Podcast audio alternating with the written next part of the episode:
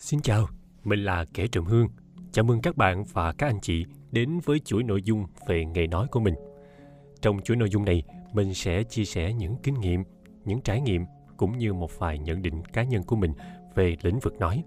Và đây là tập thứ 11, cũng tức là tập cuối cùng trong series nghề nói này của mình và mình đặt tên cho tập này là Thuyết minh sống. Kính thưa quý vị và các anh chị, những năm 90 uh, thì à, ở Việt Nam á và đặc biệt là ở khu vực miền Nam mình á có một cái hình thức gọi là à, thuê băng video à, để xem phim. Không biết là quý vị và các anh chị còn nhớ không? Thì ở thời điểm đó theo như trí nhớ của mình á thì mỗi nhà sẽ có à, một cái đầu máy. Thì đó cũng là một cái phương tiện giải trí à, trong gia đình thì ví dụ như bây giờ mình có một cái tài khoản account của Netflix hay là uh, các bạn trẻ thì đã có các nền tảng xã hội khác ví dụ như là YouTube hay là TikTok để mà xem để giải trí.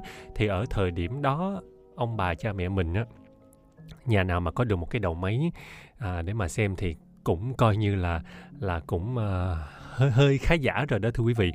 Và cái đó có thể được xem là cái phương tiện giải trí gọi là duy nhất bên cạnh việc là xem truyền hình thì à, nhờ cái phương tiện đó mà chúng ta mới tiếp cận được với các nền văn hóa khác à, với các, các thể loại khác ví dụ như là phim bộ hay là phim điện ảnh của mỹ mà được à, thu vào những cái đoạn băng video home video rồi mình à, ra tiệm mình thuê về để mà mình xem ừ, để phục vụ nhu cầu giải trí của mình.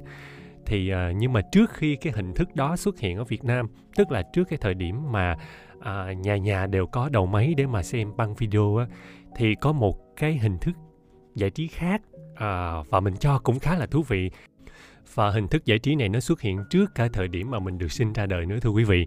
À, cho nên trong tập này thì mình sẽ không kể về những trải nghiệm cũng không kể về những kỷ niệm của mình đối với hình thức thuyết minh.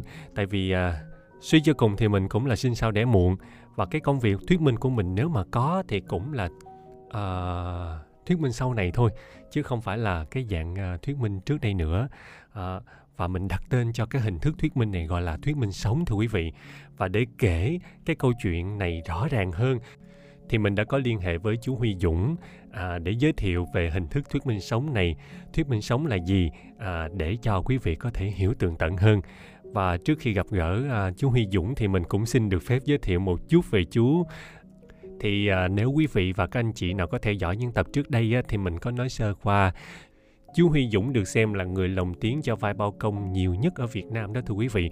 À, bên cạnh một vài chú khác ví dụ như là chú Trung Châu, chú Tất Mili và chú Bá Nghị thì à, chú Huy Dũng cũng làm rất là nhiều nhiều đời bao công tại Việt Nam. Và trước khi bén duyên với nghề lồng tiếng thì à, chú đã có kinh nghiệm là một người thuyết minh sống à, cho các rạp chiếu phim. Và thưa quý vị và các bạn thì cũng cần nói thêm thì chú Huy Dũng à, có thể tạm gọi là một trong những người mà đỡ đầu mình khá nhiều khi mà mình sống với nghề lồng tiếng. Tại vì là à, hai chú cháu có duyên với nhau cho nên là mỗi lần mà chú có phim nào mà mà mà chú cần thì chú đều hú mình à, để mà cùng làm chung với chú à, cái khoảng thời gian mà hai chú cháu làm thì cũng có nhiều kỷ niệm đó. Nhưng mà chắc là mình sẽ dành cái đề tài này ở một tập nào đó khác à, sau khi cái uh, chuỗi series ngày nói này kết thúc. Còn bây giờ thì xin mời quý vị hãy cùng lắng nghe chú. Uh, chúng ta sẽ cùng tìm hiểu sơ qua về uh, hình thức thuyết minh sống tại Việt Nam. Dạ con chào chú. Xin chào quý thính giả của kênh kẻ trộm hương. Chào Nguyên.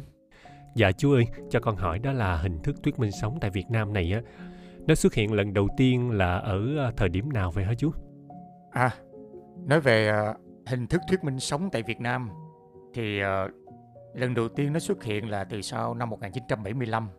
Tại vì trước đó phim được chiếu ở rạp, toàn bộ đều là lồng tiếng hoặc là phụ đề Việt ngữ. Cho đến sau năm 75, nhằm để cho khán giả được tiếp cận nội dung phim một cách rõ ràng hơn và đủ mọi lứa tuổi có thể theo dõi được bộ phim, thì hình thức thuyết minh sống mới ra đời.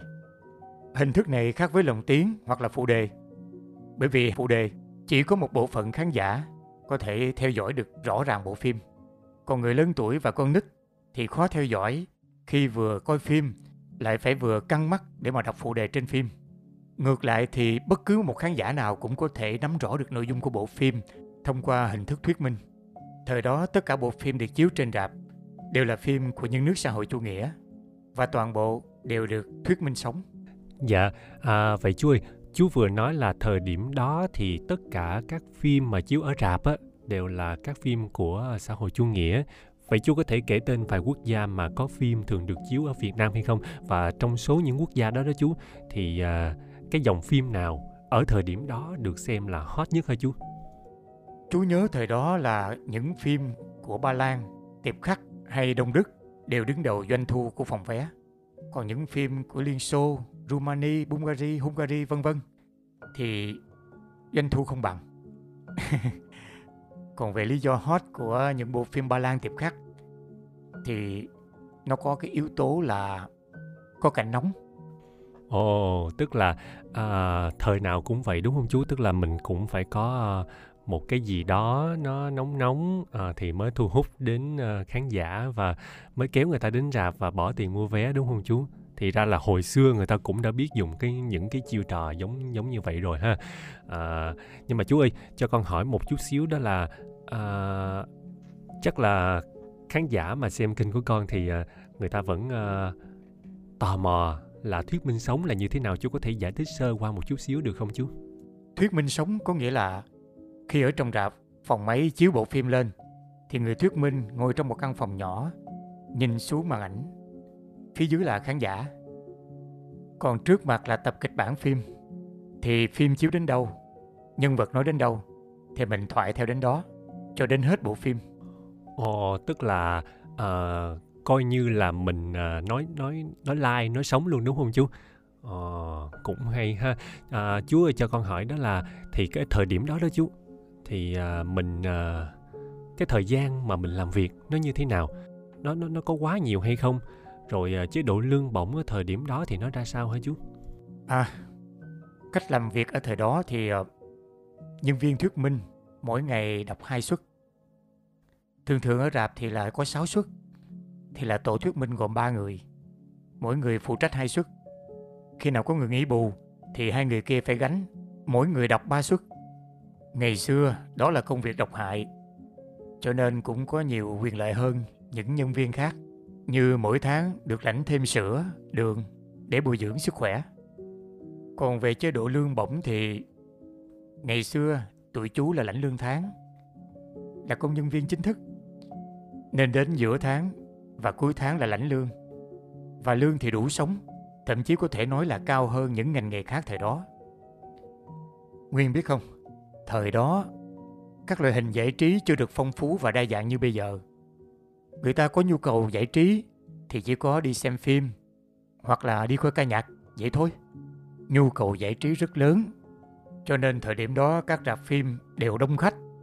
Phim nào cũng đông tức là ở thời điểm đó thì uh, nhu cầu giải trí cũng như là sinh hoạt văn hóa uh, của đại bộ phận công chúng khán giả thì khá là lớn đúng không chú nhưng mà các loại hình giải trí thì lại chưa có phong phú và đa dạng giống như bây giờ à, điều đó cũng đồng nghĩa là sẽ có khá nhiều người là phải san sẻ khối lượng công việc này giống như chú nói là một ngày phải chiếu 6 suất mà mỗi người chỉ đọc có hai suất thôi à, chú có còn nhớ là ở thời điểm đó là à, có những tên tuổi nào mà làm nghề này chung với chú hay không chú? Chú chỉ nhớ một số anh chị thuyết minh trước chú như là anh Trần Linh, chị Mỹ Duyên, chị Mỹ Hạnh, chị Phụng, chị Cúc, chị Việt, chị Sơn, chị Loan Anh. Những anh chị đó là trực thuộc của công ty phát hành phim và chiếu bóng thành phố. Ngoài ra còn những người khác như là anh Trung Châu, anh Quy Hồ, chị Thi Mai, và chị Kim Phụng. À mà chú quên, còn một dòng phim rất ăn khách, đó là phim Ấn Độ. Chú nhớ thời điểm chú làm ở Đạp Thăng Long ở đường Cao Thắng bây giờ, chiếu cái bộ phim Truyền thuyết tình yêu. Mà con biết không, khán giả xếp hàng đầy nghẹt ngoài đó, ở ngoài cửa đó. Rồi đến lúc mà mua vé chen lấn nhau, họ xô đẩy mà sập cái cửa sắt luôn sập xuống luôn đúng theo nghĩa đen. Đông đến như vậy đó. Ồ tức là có có có cái sự gọi là nồng nhiệt từ phía khán giả lớn tới như vậy hả chú? Nào giờ là con chỉ nghe à, ví dụ như là ở bên sân khấu đi ví dụ như là bên cải lương á thì thì mới mới nghe loáng thoáng những cái điều đó tức là khán giả họ săn đón thần tượng này nọ. Ờ, con không nghĩ là ở thời điểm đó mà uh, khán giả lại có một cái sự yêu quý đối với nền điện ảnh uh, lớn tới như vậy. Uh, chứng tỏ là uh, cái uh, trình độ mà thưởng thức văn hóa của của của gọi là à, dân mình thời đó chứ tức là à, thời của chú và gọi là cha mẹ của của của con á thì à, cũng là khá là lớn và nhu cầu là cũng khá nhiều. À, cái đời sống tinh thần của ông bà mình à, thời điểm đó thì cũng là gọi là mạnh mẽ ha chú ha. Thì nếu như vậy thì không không chỉ là một ngày mà chú chỉ đọc hai suất tại một rạp đúng không chú tại vì nếu như mà theo con biết á, thì ở thời điểm đó thì cũng có nhiều rạp ở ở ngay tại Sài Gòn đúng không chú thì uh, không biết là chú đã từng cộng tác ở các rạp nào ở thời điểm đó vậy chú? Thời đó dân thuyết minh sống như chú chạy show ồ oh, tức là có chạy show riêng nữa hả chú? Là ngoài cái việc mà mình uh, hưởng lương biên chế rồi mình còn chạy show riêng ở ngoài nữa. Tức là ngoài việc mình làm ở một rạp nào đó như chú chú làm ở rạp Thăng Long. Trước 75 nó có tên là Văn Hoa Sài Gòn. Rồi sau đó là Capitol. Rồi sau 75 thì đổi tên là rạp Thăng Long thì ngoài thời gian làm ở đó ra, chú còn chạy đi đọc thuyết minh phim cho rạp Đống Đa trước 75 là rạp Palace. Ở đường Trần Hưng Đạo hay là rạp Vinh Quang trước 75 là rạp Casino Sài Gòn. Nằm ngay góc ngã tư Lê Lợi với Pasteur. Bây giờ là khách sạn Liberty.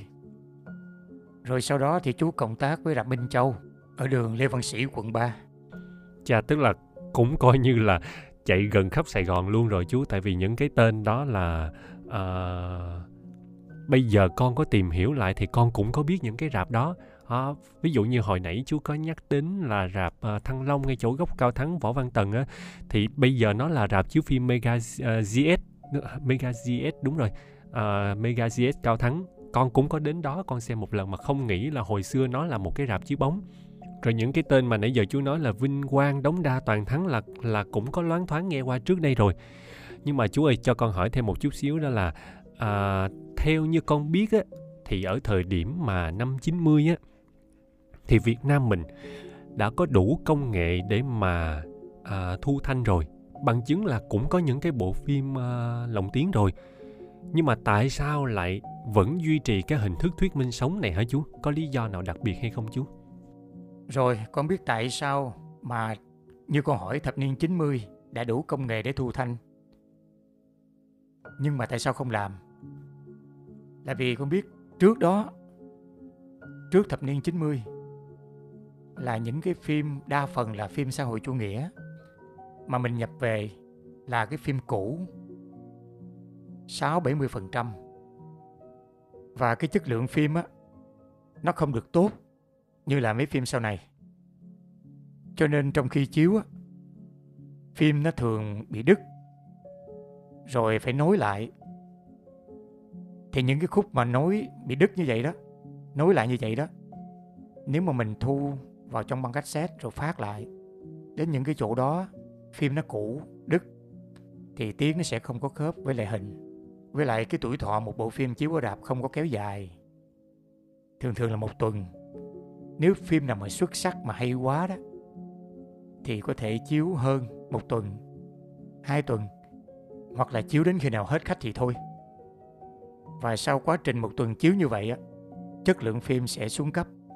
Nhưng mà tại sao mỗi lần chiếu thì phim lại bị xuống cấp vậy hả chú?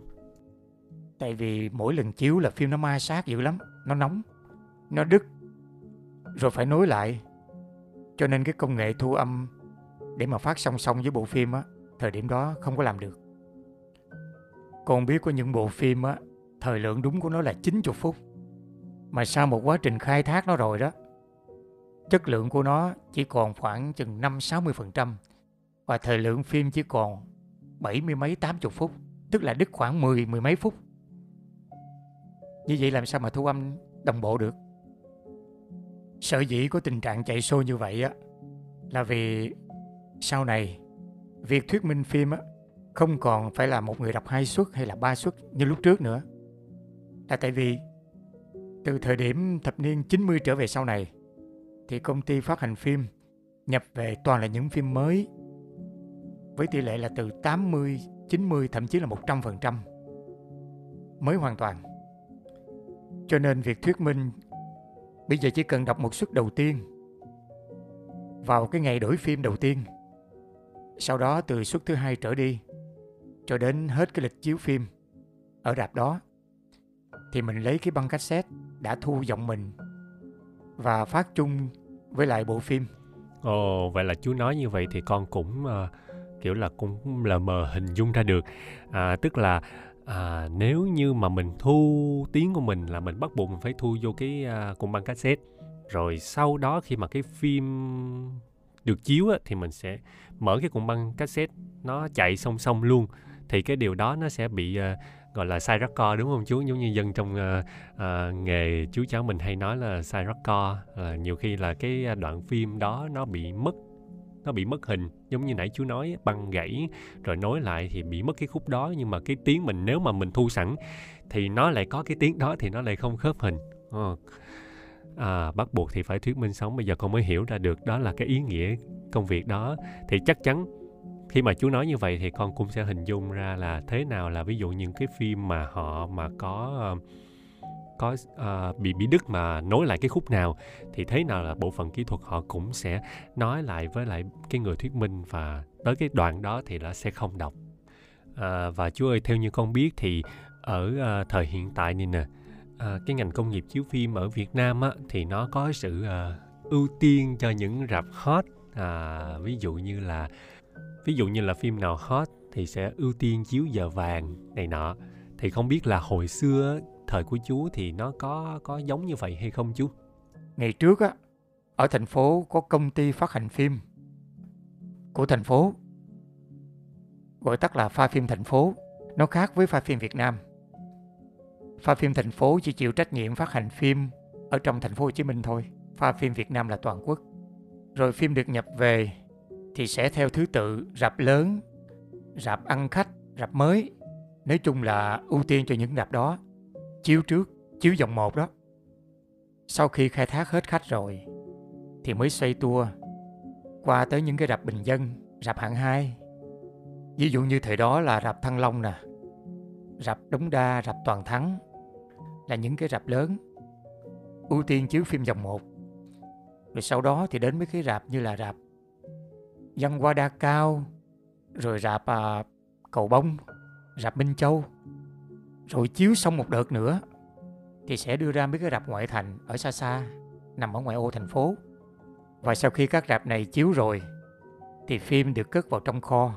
Rồi đợi đến khi có kế hoạch chiếu phim lưu động để phục vụ cho bà con ở vùng sâu, vùng xa ngày xưa đó thì mới lấy phim ở trong kho ra đem đi chiếu. À, cái à, cái vụ phim lưu động này thì con có có nghe loáng thoáng qua. Con thì con sinh ở Sài Gòn cho nên con không có um, có uh, biết về hoặc là có ấn tượng về cái uh, phim lưu động. Nhưng mà khi mà lớn lên á đi học á thì à, có gặp gỡ với các bạn ở dưới quê thì các bạn cũng có kể về kỷ niệm là hồi trẻ đi xem phim lưu động như thế nào. À, bây giờ chú nhắc thì con mới có sự liên hệ đến. À, chú không biết là chú có có từng đi đọc phim lưu động bao giờ chưa? Và nếu có thì chú có kỷ niệm gì với ờ, cái lần đọc phim lưu động hay không? Nó nó có khác gì với khi mà chú làm việc ở trong rạp hay không hả chú? Chú có lần đi đọc phim lưu động ở củ chi nhưng mà không nhớ là phim gì mình ngồi ngay cái bãi đất trống căng cái màn rồi ở đây là anh em kỹ thuật dựng cái máy chiếu rồi bạn thuyết minh kế bên tối đến bà con kéo tới ngồi xung quanh đông đủ. Rồi bắt đầu chiếu. Ồn ào náo nhiệt, nhưng mà vui lắm. Tức là mình ngồi giống như là mình hòa chung với lại khán giả vậy. Nghe họ bình luận, họ cười, họ nói, giỡn, nói chung là vui. Rồi làm cho mình hứng chí, mình đọc. Mà nhiều khi mình phải phân thêm để tạo niềm vui, tạo cảm hứng cho khán giả. Lúc họ cười á, mình cảm thấy mệt nhọc cũng tan biến hết thực sự thì lúc đó mình cũng nhớ những cái câu nào mà nó kêu bằng trend á bây giờ gọi là trend á thì mình cũng phân vô trong phim làm cho khán giả cười ồ lên mình cảm thấy rất là vui vui hơn là đọc ở trong rạp rồi tới sau này còn có cái hình thức là đọc thuyết minh sống một nam một nữ nữa. Nhưng mà cái thời điểm đó cái thời điểm mà đọc thuyết minh sống một nam một nữ cũng không kéo dài bao lâu.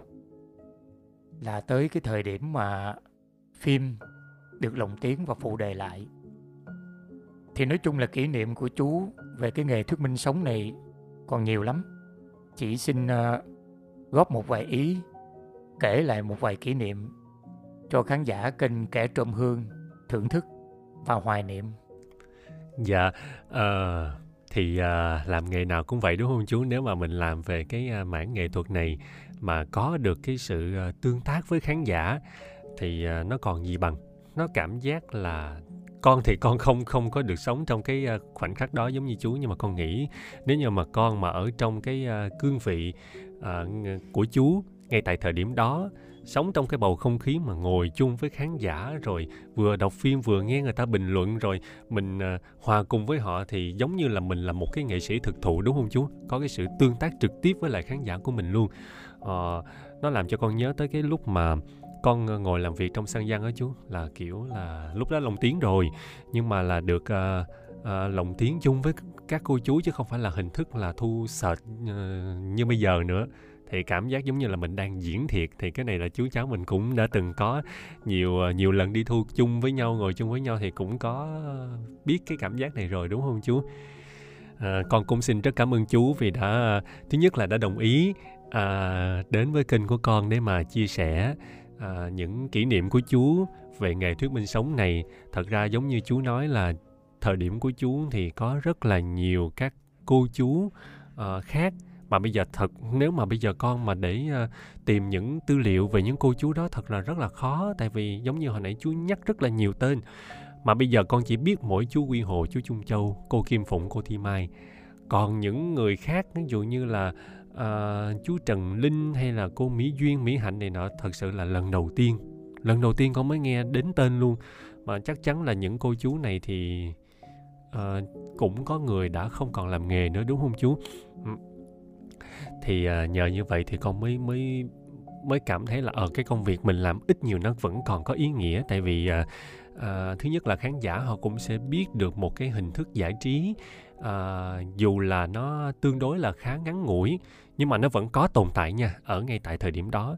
Và ít ra thì khi mà người ta nhắc đến thì người ta cũng biết là ai đã từng tham gia vào cái hình thức giải trí đó. Chứ nếu như bây giờ xã hội con thấy là cái gì nó cũng trôi qua dùng du dùng dục mà mình không có một cái gì để mà mình lưu lại thì nhiều khi là vài năm nữa thôi năm mười năm nữa thôi uh, những người mà yêu thích về cái lĩnh vực hay là bộ môn này mà muốn tìm hiểu lại tư liệu thì sẽ không có uh, để mà có ai kể cho các bạn nghe. Cho nên là sự đồng ý uh, có mặt của chú uh, đến với kênh của con để mà chia sẻ về nghề thật sự rất là đáng quý. Hy vọng là sẽ được gặp chú uh, vào một uh, dịp khác ở một chủ đề khác. À, chú cháu mình sẽ cùng trò chuyện nhiều hơn nữa. Dạ kính thưa quý vị và các anh chị thì uh, nội dung tập này uh, có vẻ là ngắn nhất trong số các tập mà mình đã từng phát sóng. Uh, nhưng mà mình nghĩ nó cũng ít nhiều uh, lưu lại uh, một vài kỷ niệm à, cũng như là sự hoài niệm nếu như mà các cô chú các anh chị nào đã từng sống qua cái giai đoạn đó đã từng đến rạp nghe thuyết minh sống thì khi mà nghe cái chủ đề tập này chắc chắn là sẽ có một vài ký ức về cái thời điểm đó à, một lần nữa cũng xin cảm ơn chú và trước khi chia tay với chương trình thì à, à, kẻ trầm hương cũng xin được phép giới thiệu với quý vị và các anh chị. Đó là chú Huy Dũng cũng có một cái kênh YouTube riêng của riêng chú. Kênh đó là kênh chuyện đây đó. Mình cũng đã có đính kèm cái đường link ở phía dưới phần mô tả. Nếu như mà quý vị và các anh chị nào yêu thích giọng đọc của chú cũng như là những câu chuyện mà có hơi hướng về chủ đề tâm linh à, thì có thể à, à, đến kinh của chúa để nghe chúa đọc. Và nếu mà thật sự yêu thích chúa thì à, hãy nhấn follow chúa để à, có thể ủng hộ tinh thần cho chúa nhiều hơn. À, rất cảm ơn quý vị và các anh chị đã chú ý lắng nghe chuỗi nội dung về nghề nói của mình. Và cũng xin thưa với quý vị và các anh chị thì à, à, tập này cũng sẽ là tập cuối cùng trong à, chủ đề về nghề nói. Và mình cũng sẽ kết thúc series này tại đây. À, 11 tập vừa rồi thì à, coi như là cũng đã phần nào khái quát được một bức tranh tổng thể à, về à, lĩnh vực nghề nói tại Việt Nam.